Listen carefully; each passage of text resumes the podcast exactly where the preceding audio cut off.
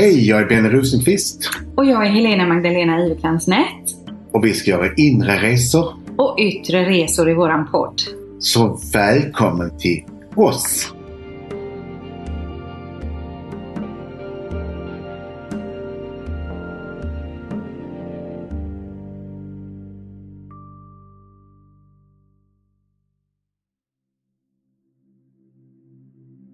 Hej, vem är du?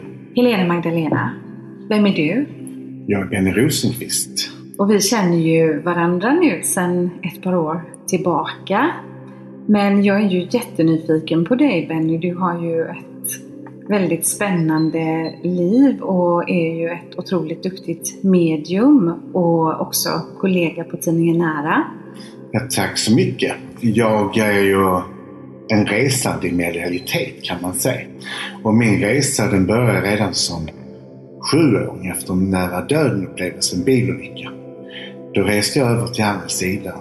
Och när jag kom tillbaks var jag medial så mamma sa att jag var konstig. Mm. Vad intressant för jag hade nära döden upplevelsen när jag var ungefär fyra månader. Mm. Jag minns ju inte det liksom på ett logiskt plan. Men jag har en känsla av att jag var iväg någonstans och jag ville inte, jag ville inte komma tillbaka. Det kändes så tungt att gå ner men jag vet att jag kände att det är lika bra att, att göra det. Och mina föräldrar väntade ju när jag kom tillbaka då. Och jag är för tidigt född så jag har alltid haft bråttom också. Hela livet. Ja, du hade bråttom. Nej, jag vet inte. Jag kom nog precis lagom. Men vad intressant att vi delar det bägge två. För jag har Mm. också en medial barndom bakom mig. Levde väldigt tätt med framförallt djuren och naturen och andevärlden Mm. som liten. Och jag kan ju säga som har haft en traumatisk barndom att andevärlden räddar mig och varnar mig för saker och ting och var mina vänner. Mm. Så det var en fantastisk stöd jag hade i min guide och de kompisar jag fick från andra sidan. Mm. Hur började det?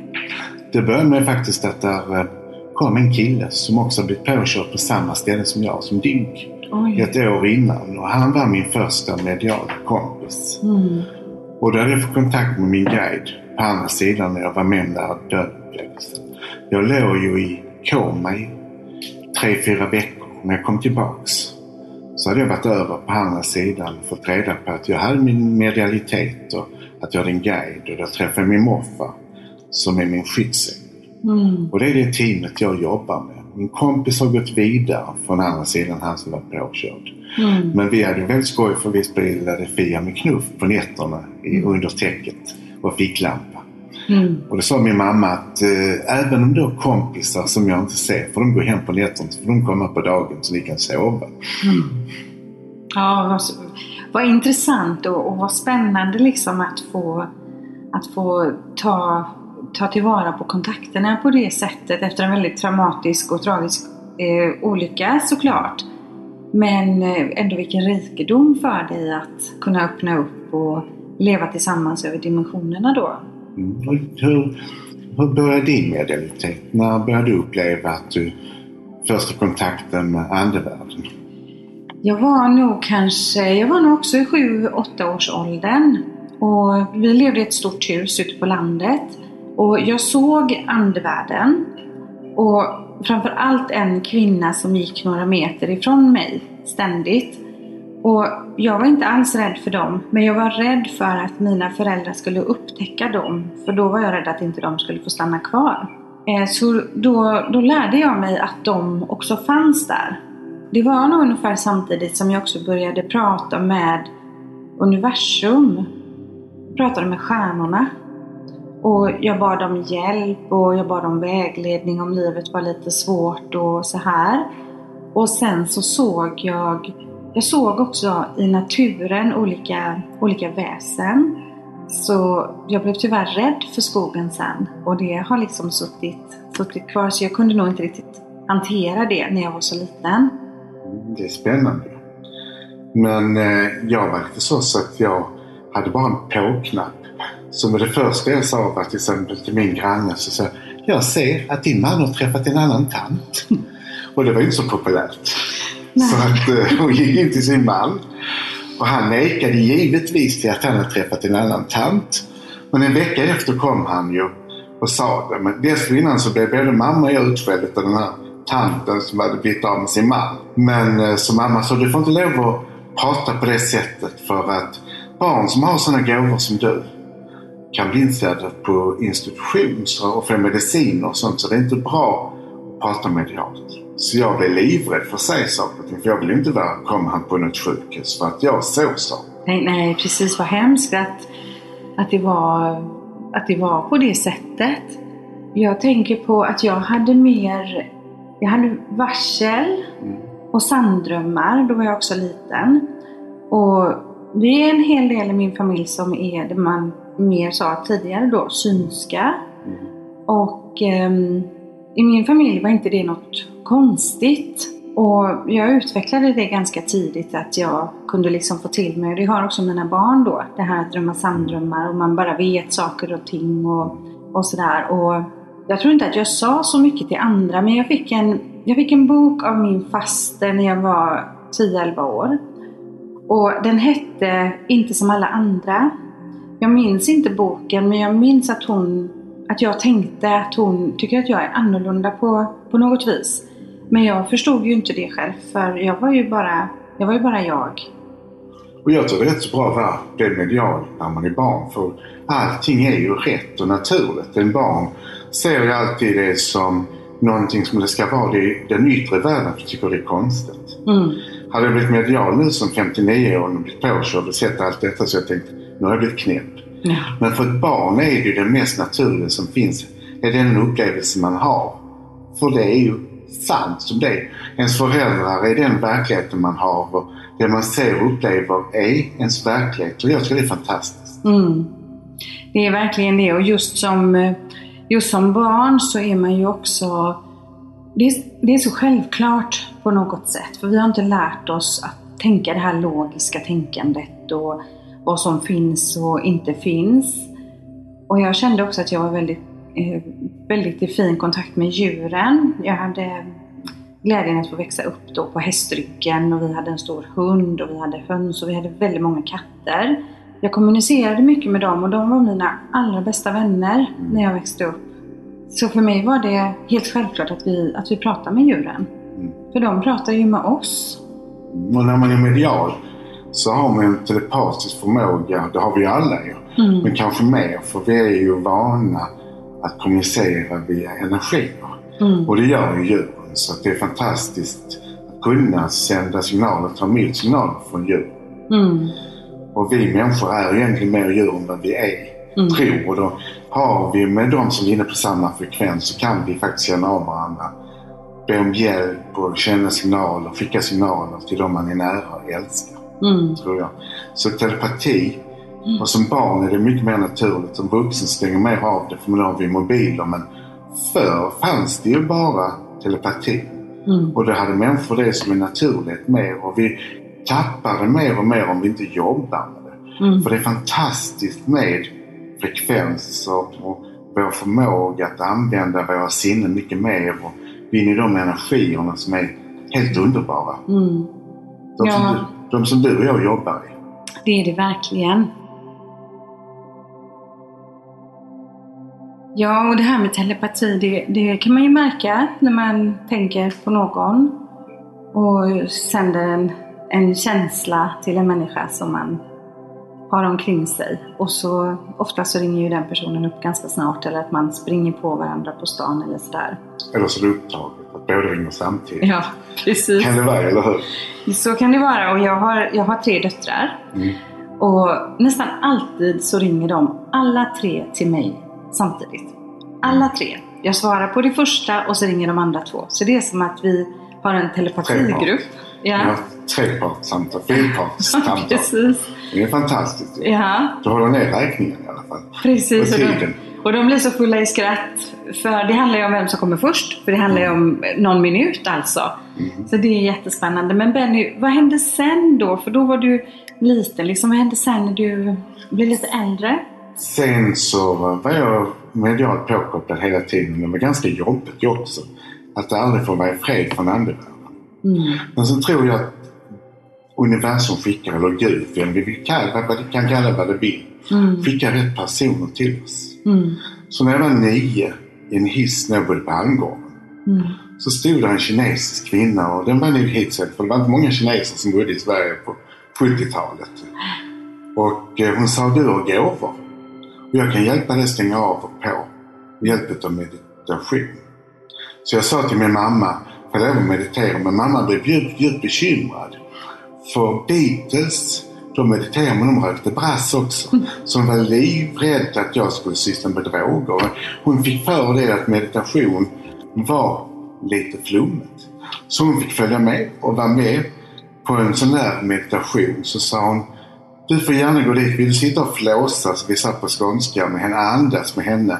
Så det går jättebra. Mm. Men jag tror de två åren som hon undervisar mig i meditation. Mm. Shanti, som du vet att man eh, sjunger. Mm. Och eh, tjatar som vi sa på skånska. Och sen fick jag lära mig eh, chakrabalansering, ljusmeditation och kontroll på mina energier. Mm. Så jag fick en av och på-knapp. Äntligen kunde jag stänga av och vara i fred från andevärlden. Mm. Fantastiskt. Om det var 12 till 15 så ville jag inte vara annorlunda. Då ville jag vara som alla andra. Så då stängde jag av det. Utom när jag hade prov i skolan. Då kopplade jag upp. Mm. Så jag kunde fuska lite. Så hjälpte andevärlden mig med svaren på prov. Precis, det har jag med kört. Mm. Som jag googlade upp. Mm. Och så fick jag svaren på provet. Mm. Det är perfekt. Det är jätteperfekt. Mm. Hur var det med dig sen när du blev medial med naturen som du blev rädd för? När började du känna att det var mer spännande att söka andevärlden? Vi bodde ute på landet tills jag var 15. Då hade jag väldigt mycket kommunikation och andevärlden var där. Det var ganska lugnt och stilla i den tiden i, i mitt liv. Sen flyttade vi in till Göteborg och då tog liksom det här tonårslivet över och jag hade fullt upp med min musik som kom in väldigt starkt i mitt liv då. Så det, det var lite som en paus. Sen flyttade jag till Israel tillsammans med min syster och ett par vänner. Vi jobbade som au pair utanför Tel Aviv. Och då var det som att allting aktiverades när, eh, när jag bodde den tiden i Israel. Så när jag kom hem sen, då var jag verkligen en sökare. Mm. Och jag sökte svar i religion, jag sökte svar i filosofi. Jag funderade mycket på det här med hur vi själva påverkar via våra tankar och våra känslor. Och strax eh, efter det så gick jag in mycket mer i en medial tid och lärde mig astrologi. För det var också ett sånt här ämne som blev oerhört passionerat för mig. Så jag lärde mig astrologi, tarotkort och reiki healing. Och sen så kom människor till mig och ville ha vägledning och jag, jag kunde inte förstå att jag kunde vägleda. Men eh, de bad att få komma på vägledning så att jag började ta emot lite hemma vid mitt köksbord och då var jag 25-årsåldern, början av 90-talet när det var det här alla mässor dök upp och det hände ju väldigt mycket då. Och sen har det liksom bara fortsatt. Och jag är fortfarande en sökare och jag har sökt mycket då just i filosofi, religion, mystiken, antiken, tidigare hedniska kulturer och jag tycker det är så spännande för man kan se så stora likheter i, i olika, men det kan vi prata mer om i något annat poddavsnitt, Mm. tänker jag. Men, men så var det för mig och sen, sen har jag varit på banan. Jag har slutat säga att jag är sökare. Mm. Jag är vinnare nu istället. Jag finner saker. Mm. Så först sökte jag också, nu hittar jag saker. Finner det. Och eh, jag, det var en tillfällighet att jag började med eh, att ta emot klienter. Mm. Det var inte alls tänkt så. Men ikväll så var det ett par kompisar till mig som tyckte att jag hade egen lägenhet trots att jag var 15. Kan vi inte göra handen i glaset hos dig?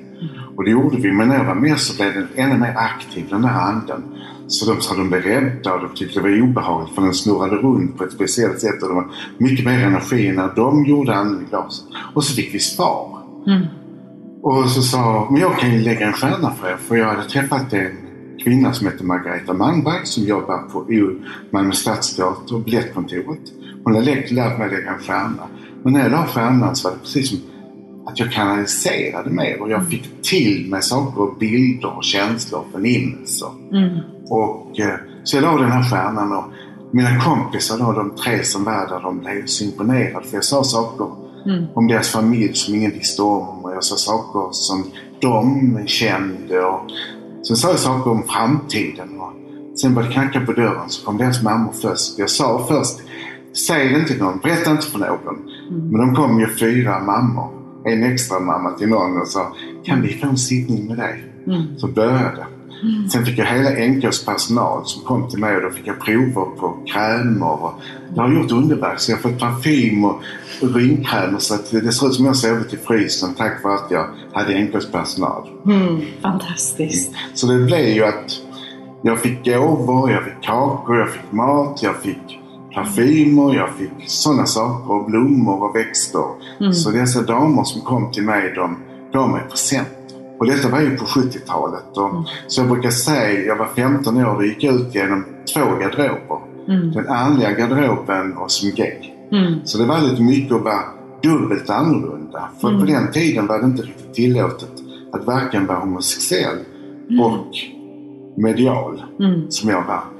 Men jag var stark nog och har varit det hela tiden och legat i bräschen. Både för att slåss för homosexuella, Mm. för våra rättigheter. Plus att jag har gjort väldigt mycket för Mm. andliga världen i Sverige med mina böcker. Och Mm. nu har jag varit med och startat tidningen Nära med Madeleine Walls. Mm. Så att eh, det har varit en intressant resa. Ja, ja och jag får verkligen den här känslan av eh, pionjär. Alltså att du har också gått före och du är förebild för väldigt, väldigt många människor tack vare ditt mod att leva i din egen sanning. Och redan så ung, så tidigt i livet är väldigt modigt. Mm, Ja, förr fanns det ju bara tanter som jag sa som satt i en källare och ville prata med, med sin döda man. Mm. Och under en röd lampa i mörkret och höll varandra i händerna. Det fanns en sån förening i Malmö också så blev ju dit. Så när jag var kanske 18 så kom jag för livsfilosofiskt och trovetande. Så fick jag börja ha föreläsningar och seanser. När började du ha eh, det där med astrologi? När började det ta mer form i ditt liv och din medialitet? Det var när jag var någonstans mellan 22 och 25 så började det sätta fart på riktigt. Jag hade, jag hade träffat på en man, jag var 17 år, jobbade i ett gatukök i Göteborg.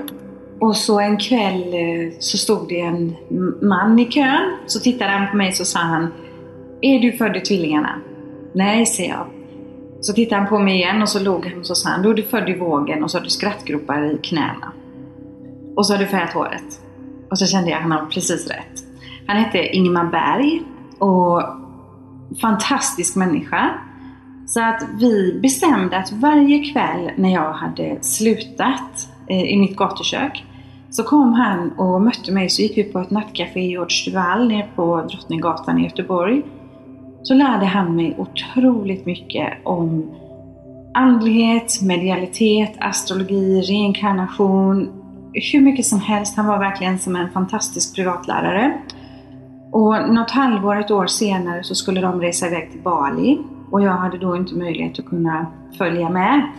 Men han hade verkligen uppmuntrat mig till att läsa astrologi. Men jag tyckte att det var så komplicerat med alla vinklar och siffror och så här så att jag... Eh, det tog fram tills jag var 22 år. Och sen så kände jag att nej, nu får jag ge mig på det här. Så jag gjorde, jag, jag gjorde mitt första horoskop. Jag beställde jättemycket böcker från USA och från Stockholm. Och gjorde som ett testhoroskop och så skickade jag det till Ingmar Berg. Han var då astrolog på um, tidningen Må bra så jag visste var han fanns. Och precis i samband med det så blev jag tillfrågad av ett studieförbund i Vetlanda där jag bodde om jag kunde hålla kurser, kvällskurser i astrologi. Och jag är väl lite Pippi Långstrump där, att det har jag aldrig gjort förut så det måste jag ju klara av galant. Så jag blev astrologilärare. Och det var också då som folk började komma liksom spontant och ville ha readings. Och jag säger precis som dig där att när jag satte mig med de här människorna så började jag kanalisera så det var som att det öppnades ju väldigt mycket. Så då började jag ta emot för, för sittningar då. och jobbade med det, jag hade mitt första företag och sådär. Sen några år senare så i samband med att jag fick andra och tredje barnet så valde jag lite grann en annan väg. Så jag läste på universitetet och är motsvarande då socionom och har jobbat med det i ganska många år. Så haft astrologin lite parallellt men inte med sittningar och det utan det kom tillbaks väldigt, väldigt starkt för det var 2006, för 15 år sedan, så var det som att hela himmelriket öppnade sig igen och så var mitt kall aktiverat en gång till och sen har jag ju träffat tusentals människor sen, sen dess då. Mm. Men om vi pratar om då att jag är kräfta och du är våg. Mm. Hur ska det gå för vår podd? Det går ju fantastiskt bra. Ja. Vi är ju två, vi är ju två ledartecken bägge två. Vi är ju väldigt självständiga båda två. Vi har ju också eh, fullt uppbokade liv på något sätt. Och generellt sett så passar inte våg och kräfta mm. ihop så bra. Men jag har månen i kräftan och eh, passar ju bra då med dig som har solen i kräftan. Och sen mm. så får vi titta lite på ditt horoskop med och se hur det ser ut. kan vi göra vid något avsnitt. Och sen har jag ju jungfruascendent. Ja, precis. Så det är spännande. Så vi kommer gå in mycket i kanske vad, hur våra horoskop är och hur det påverkar vår relation. Ja. Så det är också spännande för jag tror också att vi har gjort någonting i tidigare liv. Mm. Och det tänker vi berätta mer om sen också i något avsnitt. Ja, precis. Så ni också kan, så det blir nästan som en släktforskning fast i tidigare liv istället. Det är så modern släktforskning nu. Men vi letar bakåt i våra tidigare liv. Mm. Det gör vi. Mm. Och jag minns eh, när jag började på tidningen Nära då, för åtta år sedan, började jag blogga för tidningen. Och eh, träffade dig och Madeleine Walles och de andra när jag var med på Näras kryssning då. Och sen så gav ju vi också ut böcker tillsammans och vi var på Bokmässan. Och då fick jag syn på din första bok, Överlevaren. Och den hade jag läst för 20 år sedan och verkligen tagit i mitt hjärta. Den var så fin den boken så den talade direkt till mitt hjärta. Och detta var ju långt, långt tidigare. Så jag tittar på din bok och tittar upp på dig och förstår att det är du. Och då, då kände jag bara så, stor, så stark kärlek och så stor tacksamhet att jag får möta dig och att vi numera är vänner och varit kollegor i flera år. För den boken, den är verkligen rakt in i hjärtat. Så fantastiskt gripande. Den är en spännande bok och vi är ju alla lite överlevare. Mm. Så jag tror den, när man gör en sån bok så är det väldigt, väldigt viktigt att man ger allt. Att man kastar sig ut själsligt naken. Mm. Att man gör det som att man gör det. Mm. Och det är lika bra att bjuda på allt och det gjorde jag. Ja, det gjorde Och min familj också. Så det är inte bara jag utan det är mina syskon och min mamma är med i den boken. Mm. Och Staffan intervjuar mina vänner. Så det, det är ett väldigt bra porträtt på medialitet tycker jag. Mm. Mm, och förr fanns det ju bara engelska, amerikanska böcker. Så detta var ju en av de första svenska mediala böcker egentligen. Mm. Den påverkade mig oerhört mycket när jag läste den. Eh, under lång tid framöver, det är ju som med vissa böcker, att man läser dem och lägger undan. Och vissa böcker sätter sig verkligen och man kommer tillbaks till de här böckerna. Mm. Då förstod jag som att det var du. Och då var det som att jag kände dig på ett lite djupare, djupare plan. Och det kändes jättefint och jag är så glad att vi har de här åren nu också som vi har jobbat mycket tillsammans.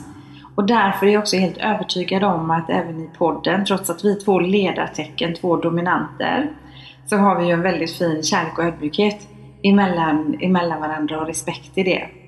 Så det, vi, jag tror också att det kommer gå jättebra. Mm. Jag tror vi är lite som syskon. Ja, eller kanske mer. Det vet man inte. Vem som har varit pappa och mamma och vem, om vi har bott grannar någonstans i något land. Det vet man inte heller. Så vi, vi får leta på det. Mm, vad spännande. Det är spännande med den där mediala utvecklingen som vi har båda två. Med astrologi och jag med healing och du med healing. Och djurkommunikation som vi har hållit på med båda två. Meditation som vi båda är inne på. Det kan nog bli mycket med både våra inre och yttre resor. Mm, Verkligen, för då när vi började prata om att, att podda, vi har Mm. ju jättemycket att prata om i de inre resorna. Både av erfarenhet och visdom och förmedla. Men sen att vi också reser mycket ute i världen. Mm. Och du har ju rest otroligt mycket genom ditt liv på många häftiga platser och Mm. mött många spännande människor. Jag, jag, har träffat, jag har träffat mycket spännande människor långt in i djungeln överallt. Och Mm. varit på konstiga ställen. Och träffat fantastiska människor som varit nära att få träffa. Som det, ju, det kommer att bli en spännande resa för alla lyssnare. Mm. Som kommer att göra att ni också vill åka ut i världen nu när du öppnar upp för den möjligheten igen. Mm. Att se och upptäcka den andliga världen. Framförallt kanske nu när vi kan med meditation och med den här podden börja söka dig själv. Mm. Med hjälp av dig och mig Mm. så kommer det bli jättetrevligt. Mm. Så jag ser fram emot en fortsättning på våra kommande resor tillsammans. Så tack så mycket! Tack så mycket för idag.